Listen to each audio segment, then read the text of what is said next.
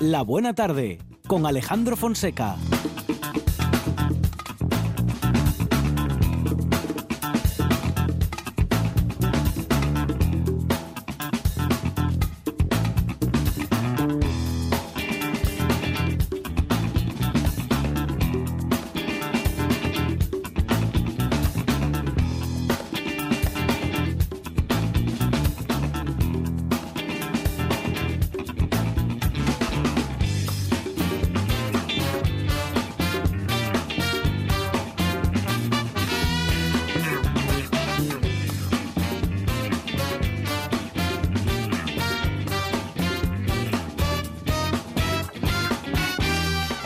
Buenas tardes. Son las 4 y 7 minutos de la tarde y esta es la radio del Principado de Asturias. Hijo don Federico García Lorca, yo he nacido poeta y artista como el que nace cojo, como el que nace ciego, como el que nace guapo. Dejadme las alas en su sitio.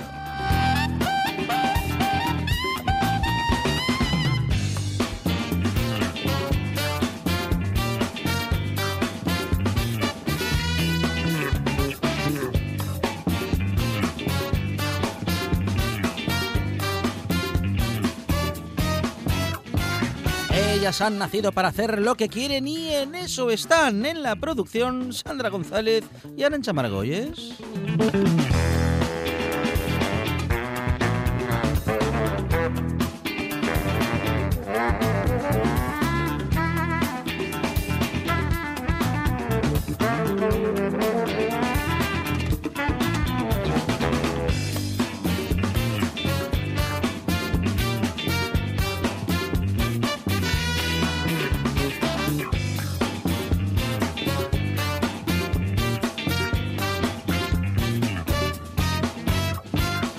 Ha nacido como todo un gente de radio y eso es algo que nadie quiere que cambie. Él es Monchi Álvarez.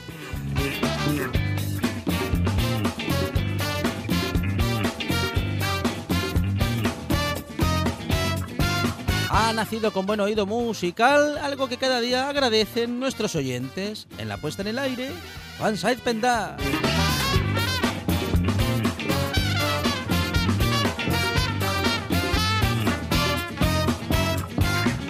Esto es la buena tarde y hasta las 8 dice así.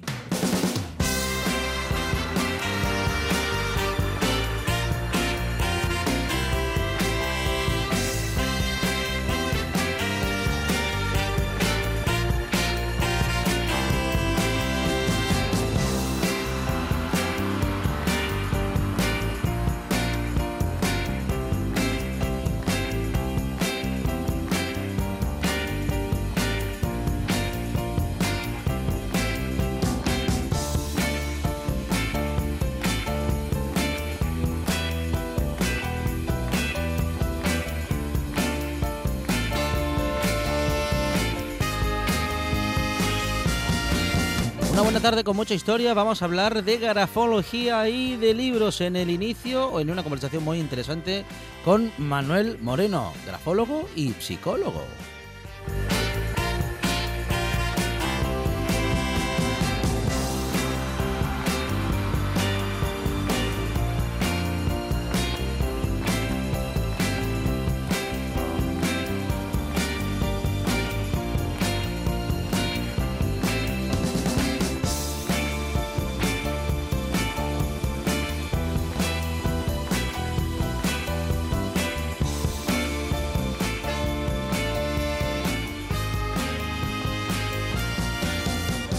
Daremos una vuelta por la historia con Pablo Vázquez y con Arancha Margolles, que nos lleva de la manina a muchas historias muy musicales. Y también llegará Toño Huerta, que es geógrafo, y con él también haremos un poquito de historia.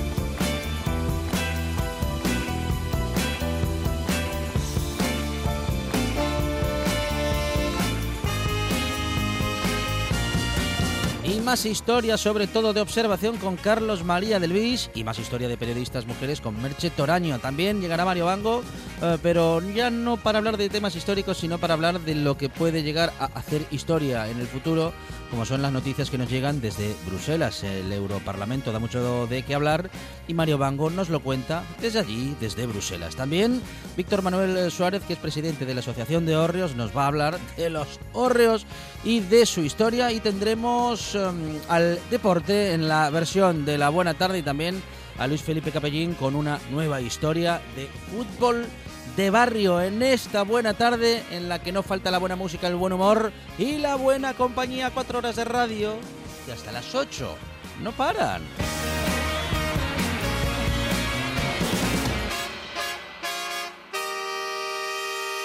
Me gusta la buena tarde.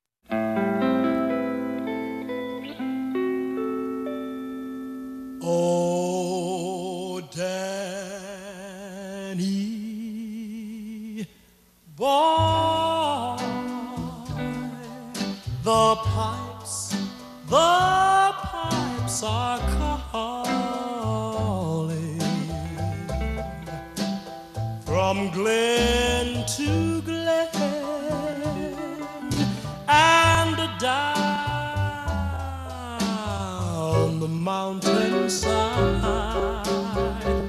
The summer's gone and all the roses falling. It's you, it's a you. You must go, and I must buy.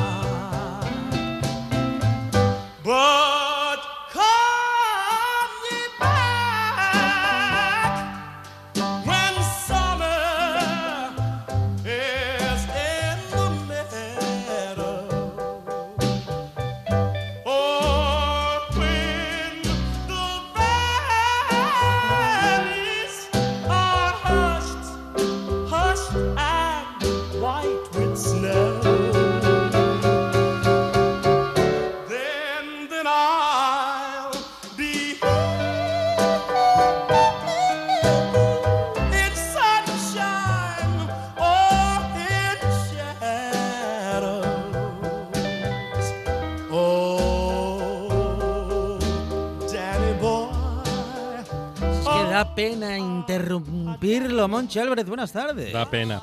País Astur, familia de la Buena Tarde Universo Mundo, aquí estamos en RPA, ropa pequeña y ajustada. Ajustadísima, Juan Saiz Pendas, buenas tardes. ¿Qué tal? Muy buenas tardes a todos y a todas. Qué voz prodigiosa para empezar hoy el programa. Qué canción fantástica, Juan Saiz. Sí. eh, Suena a años 50, no sé sí, si sí, viene sí, de por, ahí. supuesto. Ni más ni menos. Oh, De los años 50, eh, concretamente de 1958. Eh, ahí eh, se incluía en el álbum He's So Fine de un artista que, eh, bueno, se iba a preguntar el nombre del ajá, artista, Sí, sí. pero... No, ya se lo digo no yo, lo- ni idea. no pregunta. No tengo ni idea. Eh, eh, sí que lo conocéis, ¿eh? Ajá. La verdad es que lo conocéis bien por una canción, seguro. Eh, él, vamos a ah, ver. sí, ya sé. A ver. El de mm, Melodía desencadenada. Me vino. Pero es el, el nombre artístico. Eso no Esa- es. esa- el- ¿Es el cantante o no es el de...? A ver, El me- de la versión que echaron en la peli mm, de... Nada, nada, Ah, nada. Bueno, eh, nada, nada. La nada. del fantasma. ¿Eh? La película... The eh, Ghost. The Ghost. Nunca la vi entera, de Ghost, Sí. si te soy sincero. Em, Qué maravilla. Buah, este final hay Sí, que escuchar... qué- Ese qué ce- final hay que escucharlo otra vez. Es en ese Qué falsete, cenicero ¿eh? hicieron, ¿eh? En- Oh, en, Ghost. Sí, un cenicero. De barro. Ah, eso es lo precioso. único que yo vi realmente. ¿Sí? Eh, pues mira, Eso no es... No, no lo sabemos todavía. Yo es que me, me- eh, llega un momento, te, te voy a admitir una cosa, se perdió, usted se que perdió. yo te, te voy siguiendo y me pierdo. es, una cosa.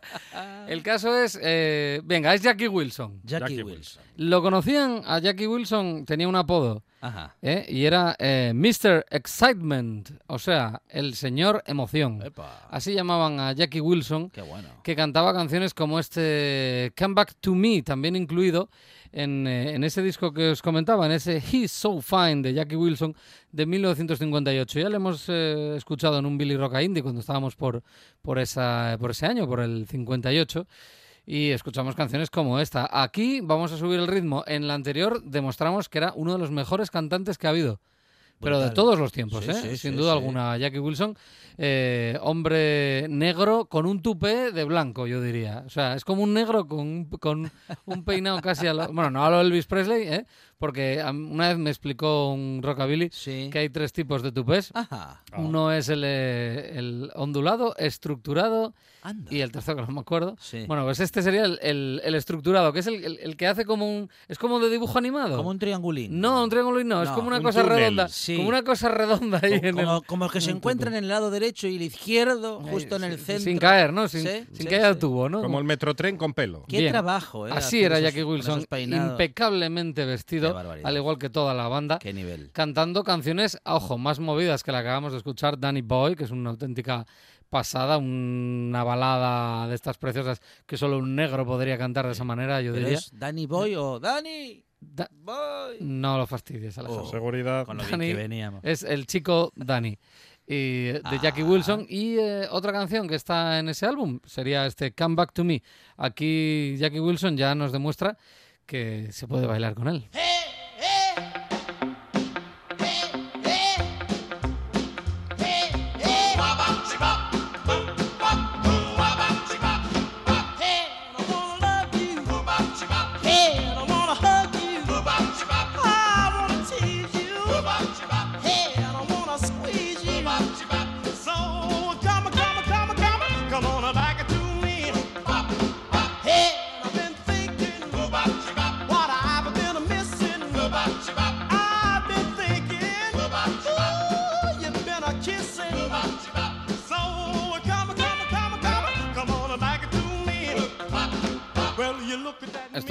Elvis Presley. Perfectamente. Sí, sí, Pues. Era Jackie Wilson en el 58, además en la misma, la misma época que, que Elvis Presley. Qué grandes finales de los años 50 para la música. Jackie Wilson nacía un día como hoy, un 9 de junio de 1934. Eh, un artista que llegó a tener más de 50 éxitos, como estos que estamos escuchando, o como el que os comentaba. Este eh, sí que os va a sonar todo lo que hemos escuchado hasta ahora. Bueno, pues si no, te- digamos que te mueves un poco en esa música de los 50, igual no llegas, pero esta canción sí. Y algo de, con el barro tiene que ver, porque tenía un videoclip que eran unas figuras de barro. Ajá. Sí. Y la canción os va, os va a sonar seguro. Esta es el éxito, el mayor éxito, sin duda alguna, de Jackie Wilson y estaba dentro de ese disco del 58, de eso, de, dentro de ese He's So Fine de Jackie Wilson, este Reed Petit.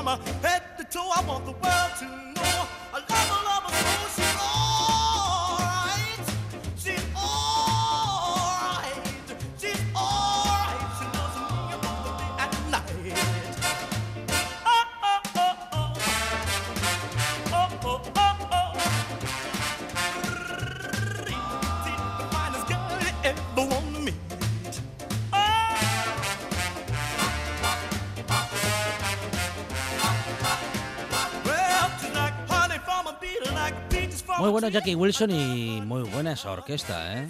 Hombre, claro que sí, la verdad que una bueno, en toda esa época, ¿no? Hay unas orquestaciones geniales en eh, los años en los que eh, digamos que se soltaba la panoja ¿eh? en, en los estudios de grabación y además había músicos maravillosos. Hay que tener en cuenta que toda esta música, la mayoría de ellos precisamente vienen del jazz. Entonces, claro, ahí, ahí vas a ver cómo mm, ciertos músicos pues que vienen del jazz, por ejemplo, se adaptan ¿no? a las bandas de acompañamiento de- del nuevo género, ¿no? Como por ejemplo podría ser este, un... Bueno, pues eh, ¿qué podríamos decir de, de, de este género de, de Jackie Wilson? Podríamos movernos pues entre el doo-wop, el soul, esto tiene mucho soul ya, es pop también, tiene rhythm and blues. Eh, incluso una- un, un género musical que se llamaba, le va a gustar a Monchi, Sí. y se, eh, se llama Easy Listening. Easy listening. Eh, De escucha fácil. Ajá. Así se llamaba el género. Y precisamente ahí podemos encontrar a muchos salientes del jazz, ¿no? Del jazz vocal, que pues eso lo llamaban el easy listening. Eh, ahí eh, podemos encontrar también pues eh, un poco englobado a Jackie Wilson, otros artistas. Eh, podría ser Easy Listening lo que vamos a escuchar a continuación, que es la siguiente efeméride que nos encontramos hoy. Eh, en este caso eh, nos lleva, claro, también a un 9 de junio, pero de 1915. Nace un personaje que, fijaros si toca bien la guitarra, si tocó bien la guitarra, si hizo tanto por ella, por el instrumento, que... ¿Cuál es la guitarra más famosa que conocéis? Bueno, hay, hay varias muy famosas. Unas cuantas, pero... A ver, si no es una, una- si no es una guitarra Fender Sí. muy famosa, como podría ser la Stratocaster o la Telecaster, La gerundina de Raimundo Amador. bueno, ya, pues eso es, una- eso es irse, irse a una en concreto. Gibson Les Paul. Exactamente, Alejandro Fonseca, ahí estuviste fino. Les Paul, y es que nace Lester William eh, Poifus, que luego eh, pues eh, se le va a conocer como Les Paul, y de tanto que trabajó ¿no? con, con- en Gibson con, las, con sus guitarras y eh, de un estilo tan peculiar y de la evolución que hizo del instrumento, pues eh, se le dio el nombre a la guitarra, Les Paul de Gibson, la mejor guitarra que te puedas... Bueno, depende, ¿no? Si es verdad que ¿Que aunque te puedas qué? Que, que te puedas e- e- pagar. echar a las manos. Ah, o si no, robar. te va a costar. Uh, Pero tiene un sonido impresionante, ¿no? único. Y es maciza, maciza, ¿no? Más maciza, por ejemplo, que, que las Fender. Y se nota, además, en el peso. Se nota el- que es maciza. El, sí, el caso es que, bueno, podríamos encontrar artistas y volvemos a encontrar, a, por ejemplo, a acordarnos de Eric Clapton. En su etapa en Cream, por ejemplo, eh, firmó, bueno, pues eh, digamos que la, la utilización de esa Gibson Les Paul de manera estratosférica. Eh, pero Les Paul la tocaba mucho más limpiamente, ¿no? Vamos a escuchar, por ejemplo, este Hip Billy Boogie. Aquí hay de todo, hay boogie, hay el, Billy, luego el High Billy, que también era otro estilo musical.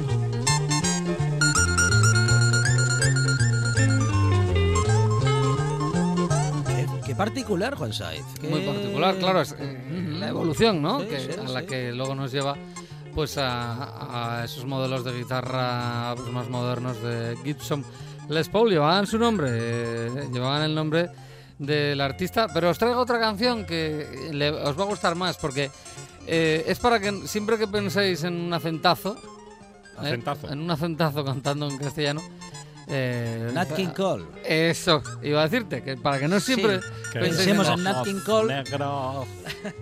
Aquellos ojos negro. Bueno, eh, eh, la- eh, hablando de negros también, Sí. en ese aspecto podemos meter ahí en el paquete a, por ejemplo... A, eh, Julio- a Julio Iglesias. ¿Eran verdes o eran negros? Cantando en ¿Eh? inglés. Los ojos eran verdes. no, por Dios, a Julio Iglesias... negros. no, No, no, no, no, deje. No, yo iba a decir a Roberta Flack cantando Ah, a los claro. angelitos negros. Ah, Oh. también. Que Sí, es sí. una maravilla. Por cierto, hace una versión moderna eh, la artista norteamericana eh, Cat Power, también brutal, eh, también con un acento muy yankee, eh, pero maravilloso. Casi me gusta, incluso. Un día tiene que poner a Julio Iglesias cantando en alemán. Venga, en, tu sección. En Universo Julio. tenemos, Universo que, de- tenemos que iniciar esa, Universo esa Julio. sección. Comenzar con esa sección.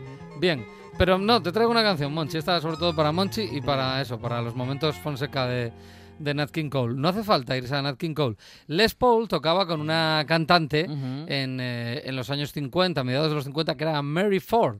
Mary Ford, que yo supongo eh, no, no tendría nada que ver con John Ford, ¿no? Ajá. Ni, No sabemos. ni, ni con el director ni, ni con el de Ni los con el- coches. con- sí, Porque esto es como si te apellidas Menéndez aquí claro. y todo el mundo piensa que te El de dedicas a la sidra, sidra. La sidra, sí, O sea, sí. ya. Ford es un, un Es un apellido ge- un común, genérico, es como González. Por ejemplo, por ejemplo, hay Fernández No, no González. es, no es Sí. como viuda de Angelón, que Claro. ya sabes que tienes que dedicarte a la sidra. Sí. Bueno. ya, lo que pasa es que apellidarse Claro, viuda no es, de apellido, una marca. eso. Pero bueno, bueno. ¿Cuántas viudas, eh? Sí. la sidra. Sí, sí, Bien, sí. vamos con la canción. Eh, mira, Viuda de Angelón. ¿Sabes qué? La canción que os iba a poner para el ejemplo Tiene que se llama Vaya con Dios. Ah, Ah, vale.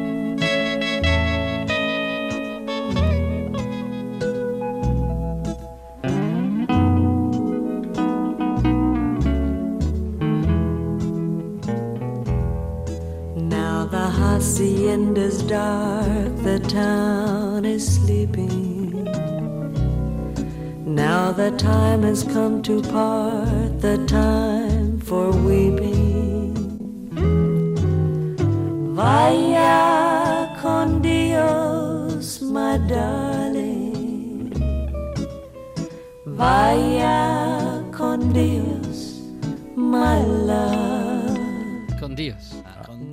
I am Masi. Ay. Hay muchos, hay muchos ejemplos de estos.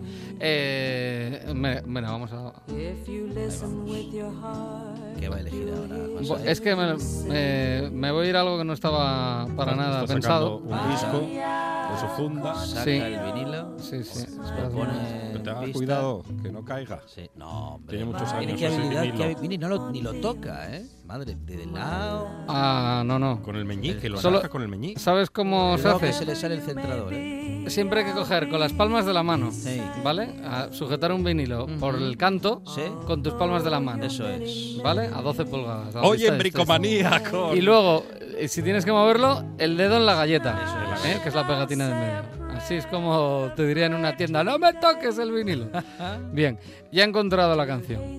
Es que hoy me iba a salir con... Iba a poner un tema de la Cream para que vierais la diferencia de la guitarra e irnos a una Gibson Les Paul tocada en el momento apoteósico de Eric Clapton, diría yo. Pero mejor vamos a poner el ejemplo vocal de un americano, eh, por cierto, Norteamericano. norteamericano, negro y vaya con Dios, dice esto, Dios de la guitarra, como era Chuck Berry. Chuck Berry en el Berries on Top, eh, por cierto, disco en el que se incluye el Johnny B. Good, por ejemplo, o el Roll Up in Beethoven, aunque se habían publicado antes, eh, como single. Eh, es un disco del 58, de 59 y incluye una canción que se llama Hey Pedro, que claro, él dice Hey Pedro. Yeah, Pedro, you have to go to the well to get the water.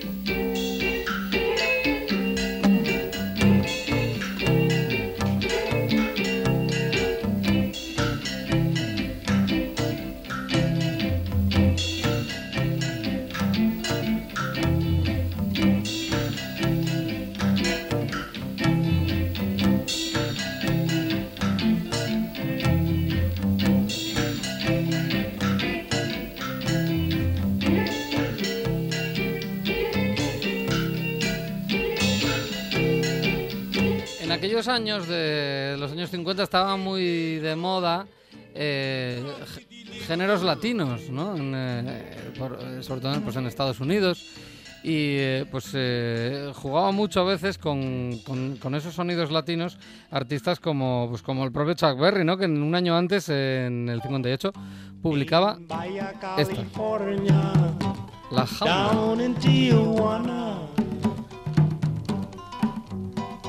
La señorita come to me. She say mi nombre es Lawanda. I asked her would she care to dance. She looked at me and said, Como está?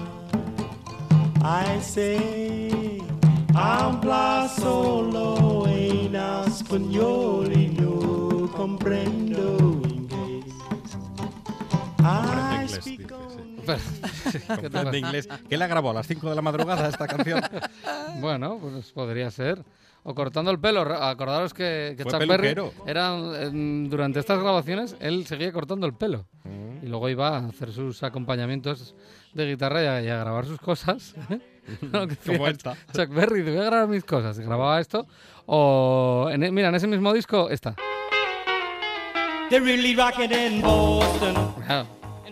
Otra historia. Este es, el- Nada que eh, ver. este es el- la historia de, de Chuck Berry. Lo otro era, pues, hacer guiños a, pues eso, a, a- a géneros eh, latinos que estaban en ese momento de moda y que, bueno, pues ha- hacían eh, pequeños guiños. Me he salido de la sección por completo. Entonces, a ver ahora cómo vuelvo. Ah, otra para Monchi Álvarez. Venga, va. Una para, para? Monchi. Sí, sí, sí. Hey,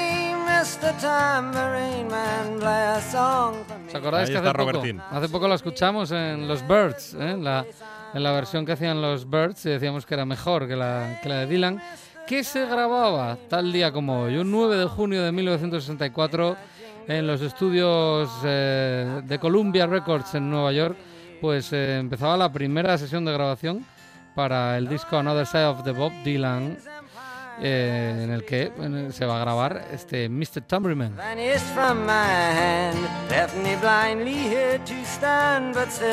Sleeping. My weariness amazes me, I am branded on my feet. I have no one to meet, and the ancient empty streets too dead for dreaming. Bueno, esta es de las buenas, ¿no, Monchi? Sí, cantada por él, indudablemente es de la... Un clásico. Hombre, es, es una de esas canciones que marcan pues eh, la música probablemente. Buena letra además, muy, muy, muy buena, muy buena esta Mr. Chamberlain, el, el- el de la pandereta, ¿eh? que es la, la- la traducción. Bueno, ah, ¿es pues- el- la traducción es esa? Sí, ¿El sí. de la pandereta? Tambourine es, es la es- es pandereta, es porque aquí pensamos Sí. que es tambor, Sí. por una traducción cutre y rápida, Es pandereta. pero es pande- el panderetu, sí. Como el, el- el gordo este de Sí. la tuna que toca la pandereta. Ah, sí, sí. De perilla, Sí, gordo de siempre es el- perilla. siempre es el- Siempre es el mismo. ¿Sí? O sea que si uno- Perdona. si uno, es, Tiene del- si uno es gordo de delgado no perilla, tiene- como no yo. tiene perilla, Eso no- te iba a decir yo. Lo que pasa si es que tiene de- más de 50. Si uno es delgado y no tiene perilla, no puede... No, no, no. Eh, Para tocar, Tocar la pandereta pandereta en la tuna hay que ser gordo y- con perilla. Ah, bueno. Ah, pero y tener más de 50. Y más de 50, por supuesto. O sea, que dentro de poco ya te, te estrenas. sí, dentro de unos años me toca. me toca la pandereta. I'm not sleepy, and Bueno, pues nada, ya te tocaremos la pandereta. eh, Vale. Entonces, del eh, 64, grabación de Mr. Timberman a la última efeméride que os traigo hoy, también es de, en este caso, de disco. Probablemente el último mejor disco de los Stones. Uf, es mucho decir quizás, porque es en el 78. A ver, ha habido buenos discos después. De hecho, a mí, por ejemplo, la verdad es decir que el, el, álbum de los Stones que publicaron hace unos años, eh, eh, exactamente en 2016, el Blue and Lonesome, que es un homenaje a los blues que a ellos les hicieron empezar a tocar. Me pareció un discazo y eso que recibieron unos palos tremendos porque decían que, que vaya banda de vagos, que ya no, no, no crean canciones. Bueno, hay que hacer eso, ¿eh? Son versiones eh, muy, muy respetables de, de clásicos de, de blues que tienen 60 y 70 años y acompañados, entre otros, mira, otra vez, Eric Clapton, que por ahí participa y, y que les quedó brillante. Un disco, a mí me parece un... De hecho, creo que fue el mejor disco de blues del año, así que bueno, por algo sería. Pero en el 78 no publican ese, sino que en el 78 los Stones publican Some Girls, ese disco que solo por la portada ya es maravilloso. Es como un catálogo de, de peluquería en el cual salen un montón de, ¿sabes?, de, de cortes de pelo que te puedas hacer.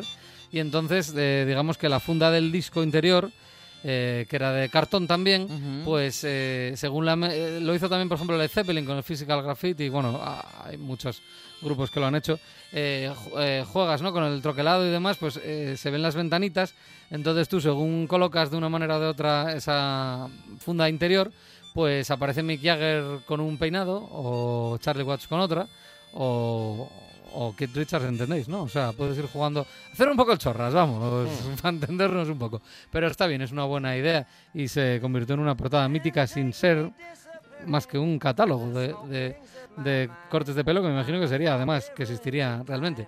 Pero empieza con canciones míticas, míticas, como Miss You, una de las mejores, como decimos, últimas canciones que crearon los Stones. Ya en los 80, pues tienen, ¿no? Tienen sus temas sueltos, pero como disco, eh, como paquete, ¿no? Como un disco cerrado realmente interesante, yo creo que este Some Girls eh, puede ser eh, el, el último. Luego podemos encontrar el Tattoo You, por ejemplo, inicios de los 80, que sí, empieza con Start Me Up, pero es que luego se pierden un poco, ¿no? Bueno, eh, bien, en el 78 publicaban, tal día como hoy, un 9 de junio, los Stones, este Some Girls, que empezaba así.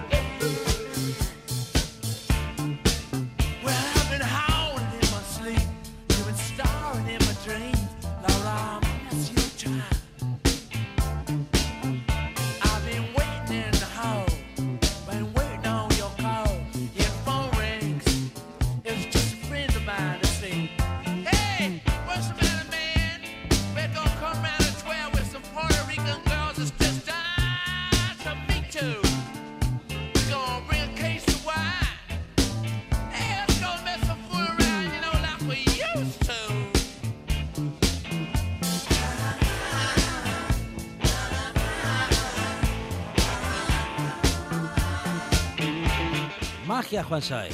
Magia, sí, es un sonido. El sonido del cambio, ¿no? De, época, probablemente. Es un sonido que ya nos lleva eso un poco.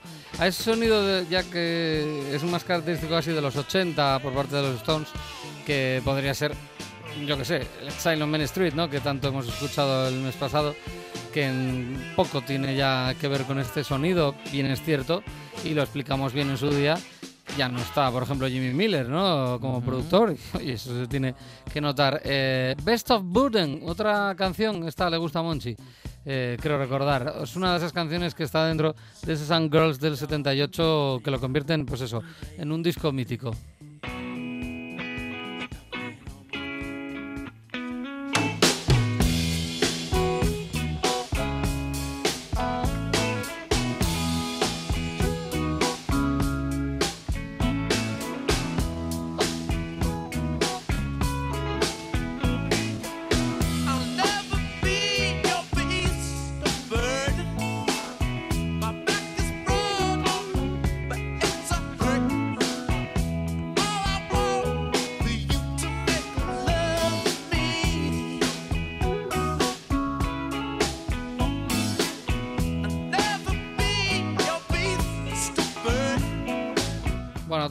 De, esa etapa y eh, como os digo, un disco muy interesante es de la canción que, que le da el título Some Girls, es la cuarta pista del álbum Lies, otro tema pues eh, mítico Respectable o la última, el eh, que tocan, pues eh, han tocado bastante. He visto por ahí algún documental en el que siguen pues eh, dándolo bien, bien en, en directo a los Stones.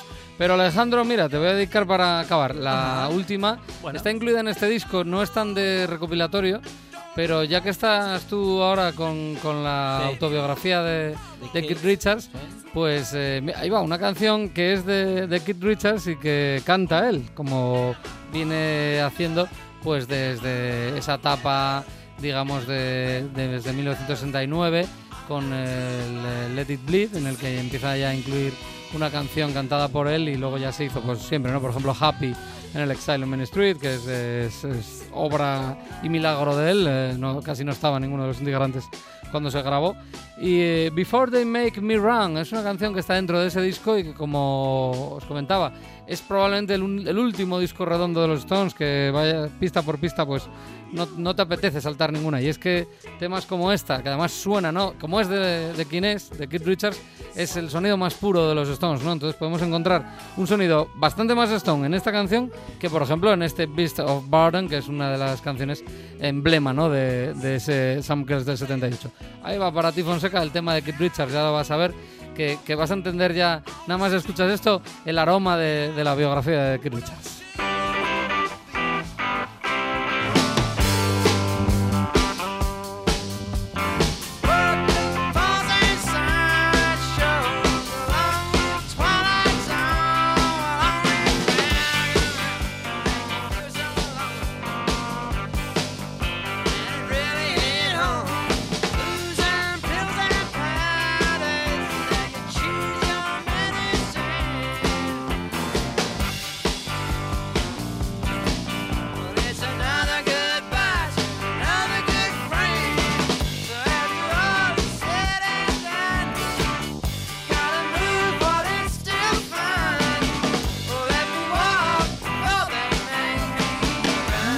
And roll y mucho de todo en esta primera hora de la buena tarde, en este inicio musical, con Juan Saiz Pendas. Juan Saiz, gracias. A vosotros. Shelbreth, hasta luego. Hasta luego.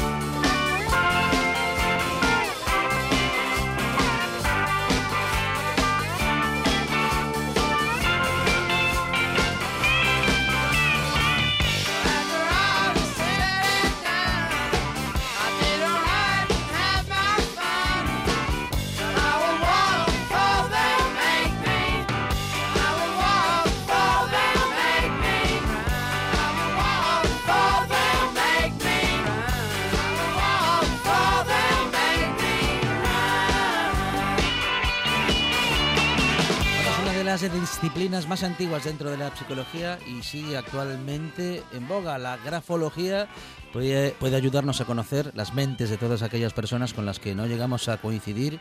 Y en el caso de Manuel Moreno, que estrena ahora obra, hacerlo incluso con un grande de nuestras letras, Federico García Lorca. Manuel Moreno, ¿qué tal? Buenas tardes. Buenas tardes, Alejandro. Bueno, hablamos de esta última publicación, Grafología de síntesis, proyecciones inconscientes en la conducta escritural. Nuestro inconsciente se manifiesta cuando escribimos, Manuel.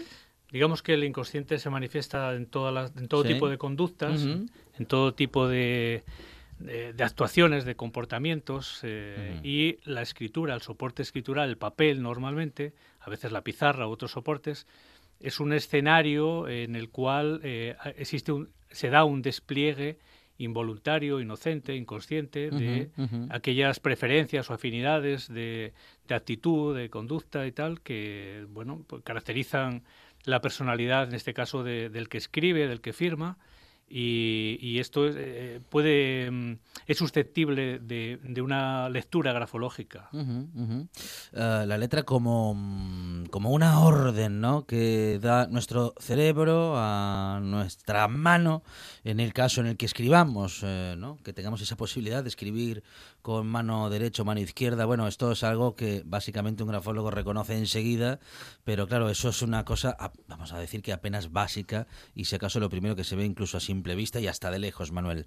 Pero si se observa con atención, eh, pues eh, cómo se hacen las T's, cómo se hacen las L's, cómo se hace el trazo, si hacia arriba o hacia abajo, eh, cómo se corta digamos que la colita de la O si va hacia arriba, bueno, en fin, casi que cada detalle y- e incluso la cadencia al escribir puede tener su interpretación y nos puede, bueno, pues allanar el camino para saber cómo es quien escribe.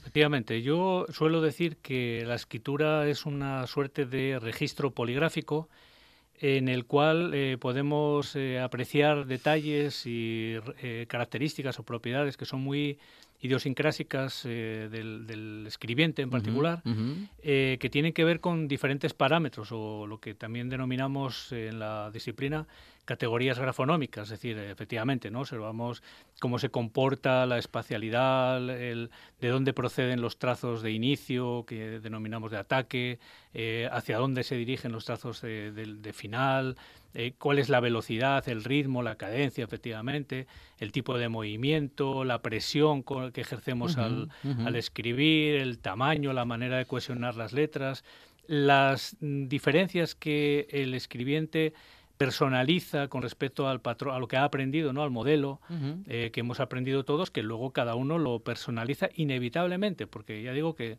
son muchos eh, elementos, muchas, muchos registros, muchos aspectos que eh, todos eh, ellos conjugados otorgan a cada escritura una unicidad y una singularidad que, que- que es asombrosa y que permite efectivamente también desde el punto de vista forense eh, reconocer eh, a un autor eh, y, y- y también reconocer en este caso a un falsario o a alguien que está imitando la escritura o la firma de, de- otra persona. Luego, si nuestra, si eh, se manifiesta en cierto modo nuestro inconsciente, también lo harán nuestras emociones. Luego, podemos tener una letra diferente en virtud de nuestro estado de ánimo. Podemos escribir, claro, no de un modo radicalmente distinto, pero sí que de un modo mm, visualmente diferente para un profesional como tú, por ejemplo, Manuel, eh, un año tras otro. Es decir, por ejemplo, en la etapa del confinamiento, donde las emociones han estado tan, eh, bueno, tan marcadas por esa época, podemos, po- podríamos encontrar eh, un, un patrón que nos describa, bueno, pues en fin, cómo estábamos en ese momento. Hombre, eh, quizás eso sería ir demasiado Ajá, ajá. lejos, ¿no? Quizás em, Hilar muy fino. demasiado, Sí, hilar sí. demasiado fino. Ajá. Pero sí es verdad, y tienes toda la razón, en que eh, la escritura mm, presenta modificaciones en función de la emotividad y del estado anímico y también psicofisiológico que se da en un momento dado, pero eh, de un día para otro o de un rato para otro.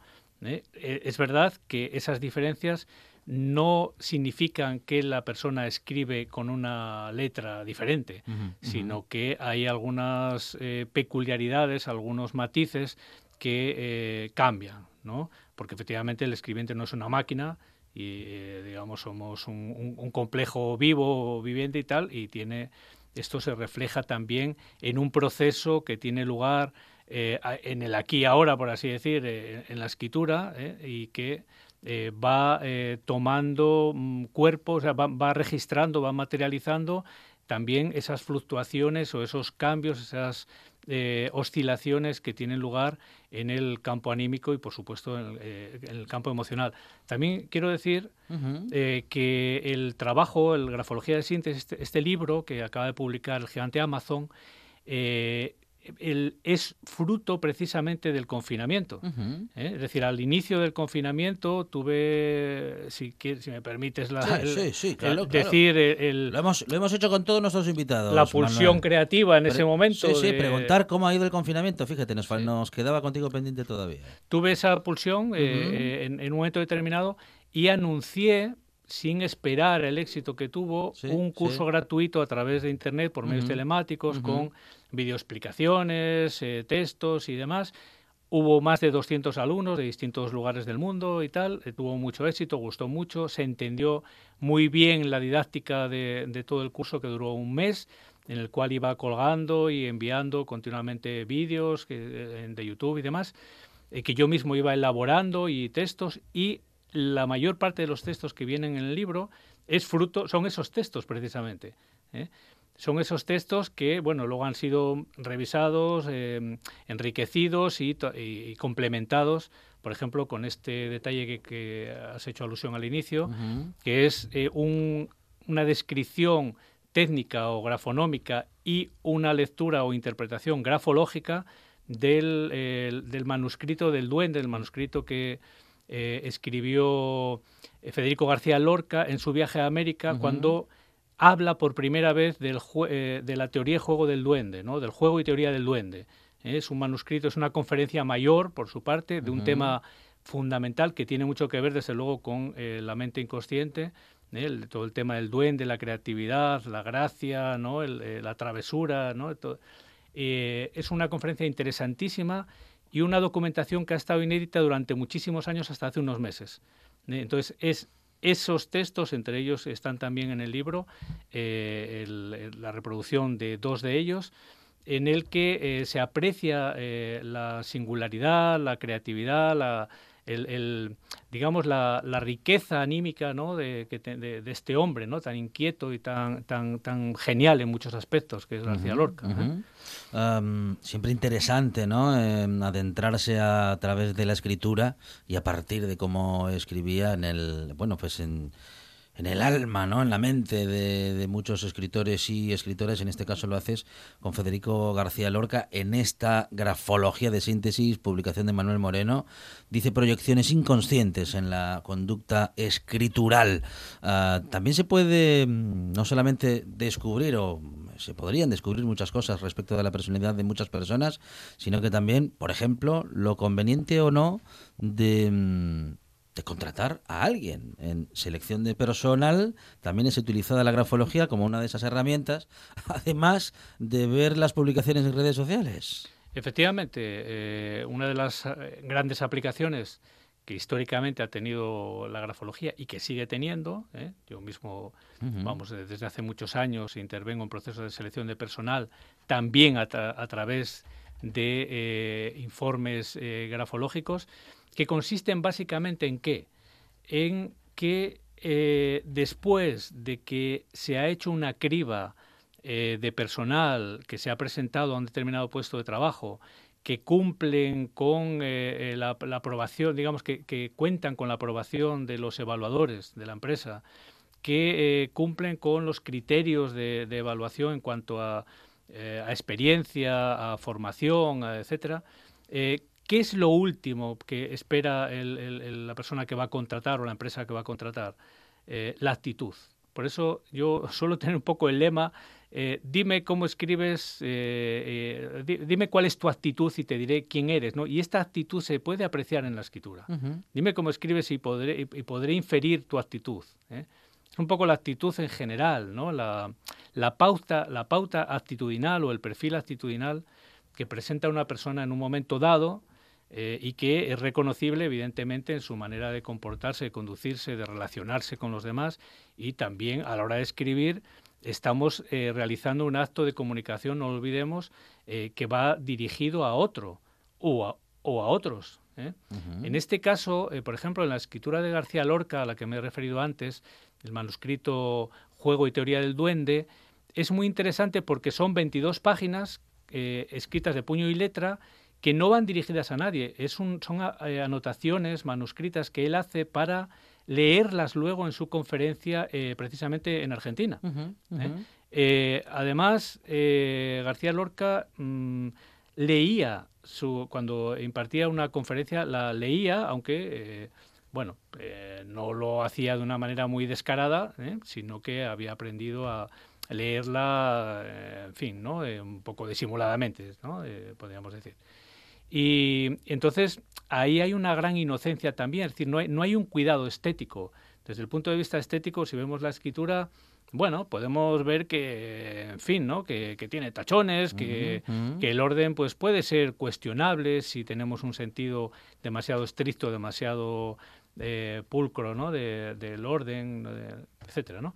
Y entonces esto le añade, desde mi punto de vista, un plus de interés al análisis grafológico de este tipo de escrituras porque eh, son muy ingenuas, son muy, son muy inocentes. Ahí se, despliega eh, o se escenifica, se proyecta de una manera eh, muy plena, pues esto, la gestualidad, ¿no? la, la- simbólica de la, de la gestualidad eh, que cada uno tenemos eh, en virtud de, de- de lo que sentimos, de nuestra experiencia, de nuestra eh, tónica anímica, ¿no? del, de- del- del tono anímico que normalmente preside nuestra interioridad.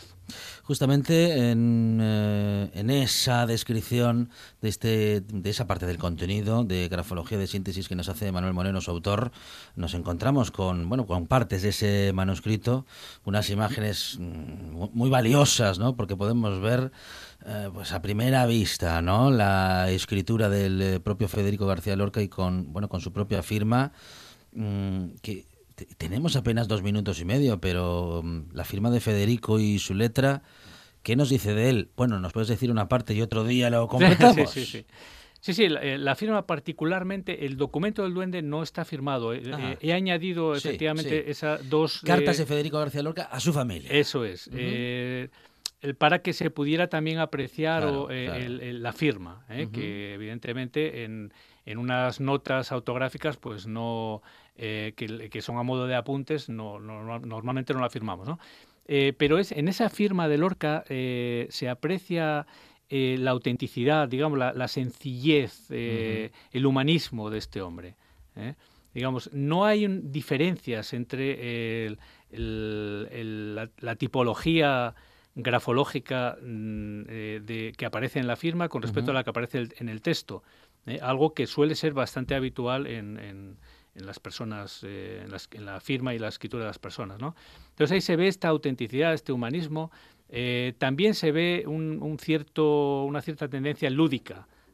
Probablemente ese duende ¿no? del que él habla en el flamenco, que está presente en la creatividad, ¿no? en distintas versiones y tal, también quizás hace hace presencia en su firma porque aunque ahí no viene hay muchas firmas de Lorca donde las letras iniciales eh, se, vamos son enormes se disparan la- eh, eh, cuelga de las mismas dibujitos eh, hojas eh, en fin.